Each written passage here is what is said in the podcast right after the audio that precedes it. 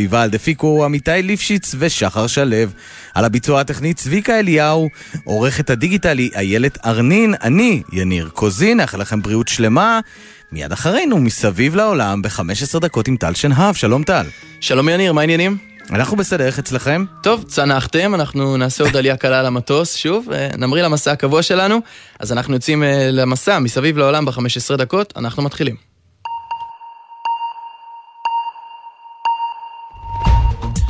שבוע מתוח. ברקע הדיווחים על תקיפת מתקני נשק קימי בסוריה, דמשק מדווחת הלילה על תקיפה ישראלית.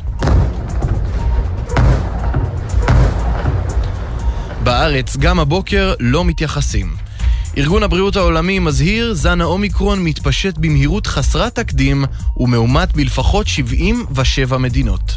Omicron is spreading at a rate we have not seen with any previous variant. The reality is that Omicron is probably in most countries, even if it hasn't been detected yet. אומיקרון מתפשט במהירות שלא הכרנו מאף זן אחר. הוא נמצא ככל הנראה ברוב המדינות, גם אם עדיין לא גילינו על כך רשמית, אמר מנכ"ל הארגון.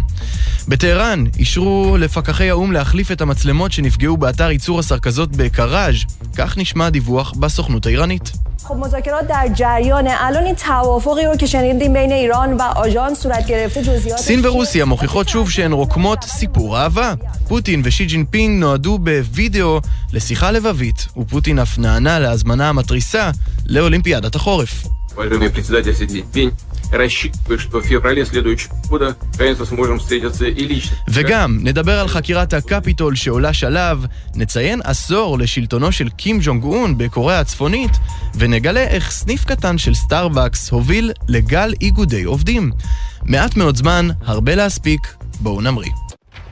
מסביב לעולם ב-15 דקות, יומן החוץ של גלי צה"ל מביא לכם את כל מה שקורה בתבל. הוועדה החוקרת את אירועי הקפיטול בבית הנבחרים חזרה השבוע לכותרות כשהיא חושפת התכתבויות מרעישות בין בכירים ועיתונאים למרק מדוז, יד ימינו של הנשיא לשעבר, והוועדה אף נוקטת בצעדים נגד כל מי שמסכל את החקירה. כתבתנו רומי פרידמן, את מצטרפת אלינו עם ההתפתחויות האחרונות. שלום לך.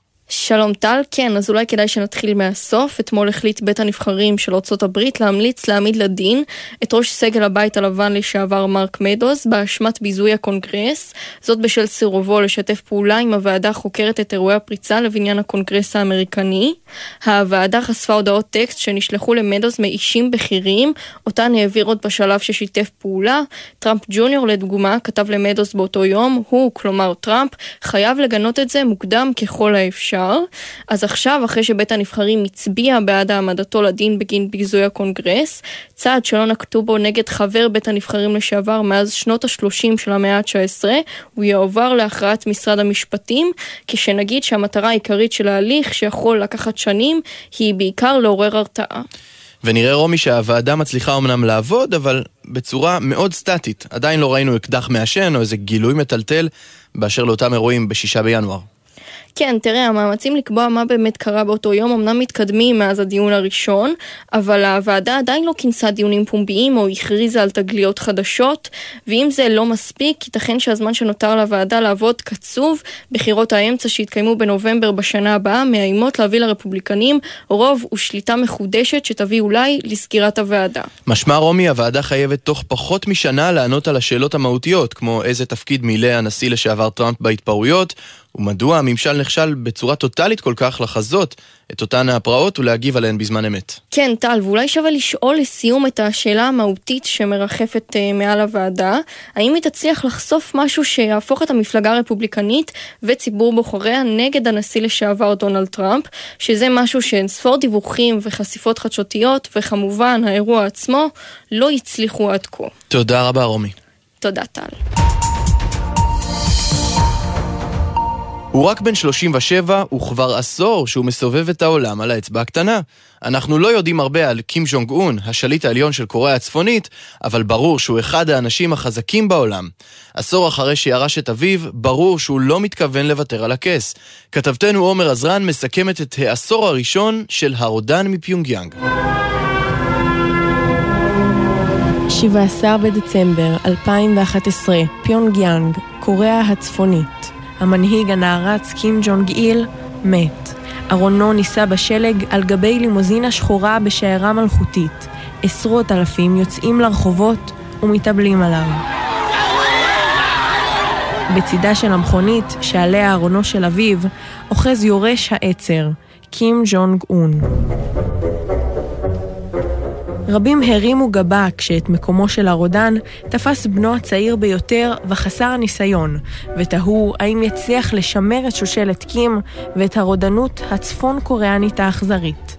היום, עשור אל תוך שלטונו, ברור לכל שהתשובה היא כן. כך נשמע הדיווח שהבהיר. קים לא בוחל בשום אמצעי כדי לשמור על מעמדו, גם אם זה אומר להרוג את דודו או אחיו למחצה. אבל כשהכיסא הוא המטרה היחידה, קלף ההישרדות החזק ביותר של קים הוא האטום. Rocket Man is on a suicide mission for himself and for his regime. The United States is ready, willing and able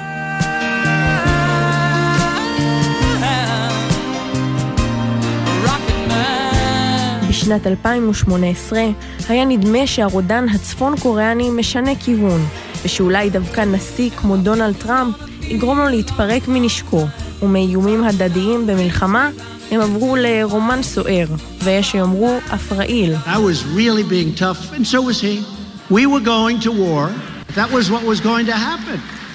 And then we fell in love. No, really. He wrote me beautiful letters. We have a very good relationship. הייתי קשוח מאוד, וגם הוא. עמדנו לצאת למלחמה, ואז התאהבנו. הוא כתב לי מכתבים יפהפיים, סיפר טראמפ והוסיף. יש לנו מערכת יחסים מצוינת. גם קים בעצמו שיחק את מה שעבורו היה משחק, ומעבר לפגישה היסטורית עם טראמפ, הוא גם חיבק את נשיא קוריאה הדרומית בגבול בין שתי המדינות, וסיפק התבטאות נדירה לתקשורת המערבית.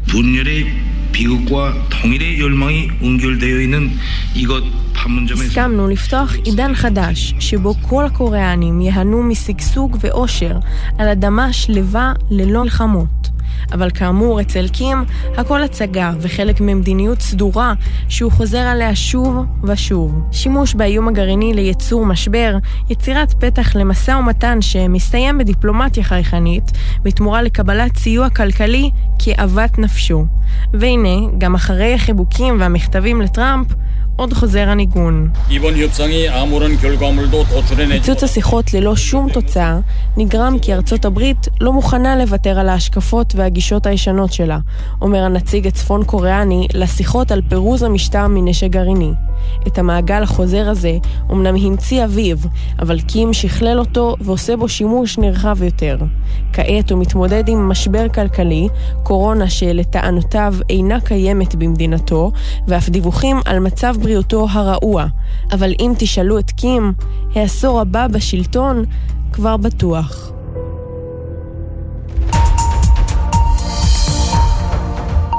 סטארבקס, הרשת שלימדה את כולנו שהקפה יכול להיות טוב יותר עם מכונות משוכללות ופולי קפה איכותיים, מלמדת את האומה האמריקנית שיעור חדש, ומראה שגם מריבות בין העובדים להנהלה יכולים להיראות אחרת וללכת לשלב הבא.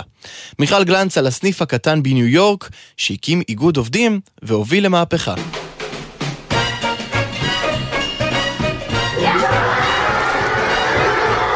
בתשואות ובקריאות שמחה קיבלו העובדים בסניף סטארבקס בבפלו שבניו יורק את הבשורה. מתוך 14,451 סניפים ברשת, הם הראשונים שהצליחו ליצור איגוד עובדים. History made in Buffalo, New York. Starbucks workers at the Elmwood Avenue location voted to unionize. Final tally, 19 to 8. תקופת הקורונה גרמה לעובדי סטארבקס להרגיש שההנהלה דורסת אותם, שעומס רב מוטל על כל עובד וההכשרות שניתנות לא מספקות. מכאן באה ההחלטה לשים לזה סוף ולנסות לפעול נגד העומדים בראש, בהנהלה לא נשארו חייבים והבהירו מהר מאוד כי הם לא מתכוונים לוותר.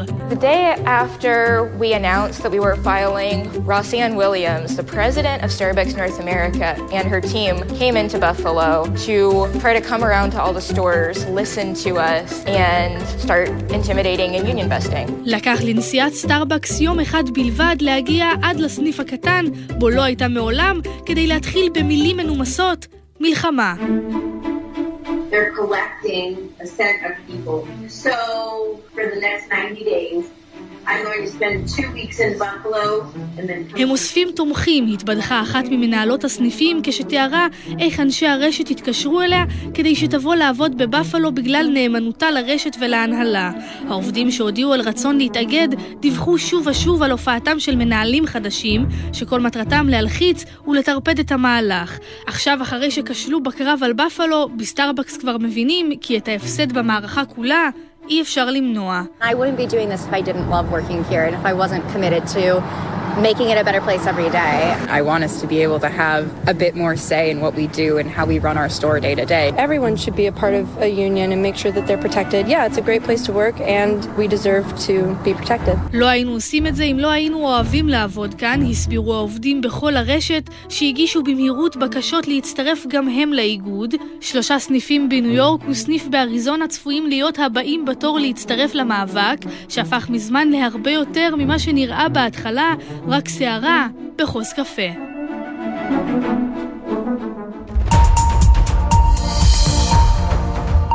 וכמו בכל שבוע, אנחנו מסיימים עם אנקדוטה מוזיקלית. אז הבוס עשה אקזיט היום. הזמר ברוס ספרינגסטין מכר את הזכויות על כל הקטלוג המוזיקלי שלו לחברת סוני בסכום מוערך של חצי מיליארד דולר, במה שעשויה להיות העסקה הגדולה ביותר אי פעם מהסוג הזה עם אומן. הודעה רשמית על העסקה עדיין לא פורסמה, אבל נראה שהמלך של מעמד הפועלים עומד להגשים בגדול את החלום האמריקאי. זהו, אנחנו סיימנו. תודה לעורכת מיכל גלנץ, להילי קרן, ציון סימפסון גרוסמן, עומר עזרן, גל אשת ורומי פרידמן. הטכנאי הוא דוד ון, אני טל שנהב, ואנחנו ניפגש באותו הזמן, אבל במקום אחר, בשבוע הבא.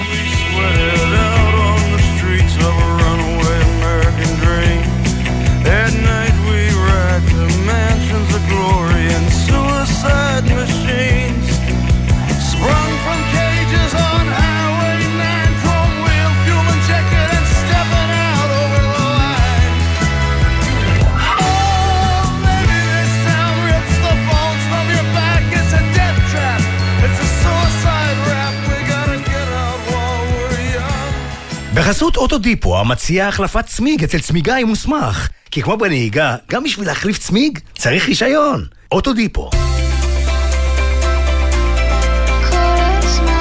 גלי צה"ל, יותר מ-70 שנות שידור ציבורי.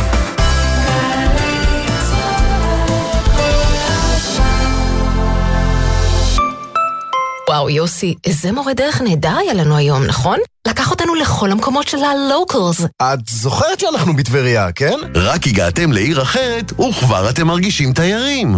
בואו ליהנות מחיי לילה תוססים, חופים מדהימים, אתרים היסטוריים מרגשים, מסעדות משובחות וחוויות בלתי נשכחות. צאו לחופשה עירונית והזמינו מורה דרך שיוביל אתכם למקומות שרק המקומיים מכירים. מגיש משרד התיירות. אתם זכאים לתעודת נכה מהביטוח הלאומי? מהיום התעודה דיגיטלית. להורדת התעודה בקלות לטלפון הנייד, היכנסו לאתר הביטוח הלאומי. קל ופשוט. ביטוח לאומי לצדך, ברגעים החשובים של החיים. ולתפארת מדינת ישראל.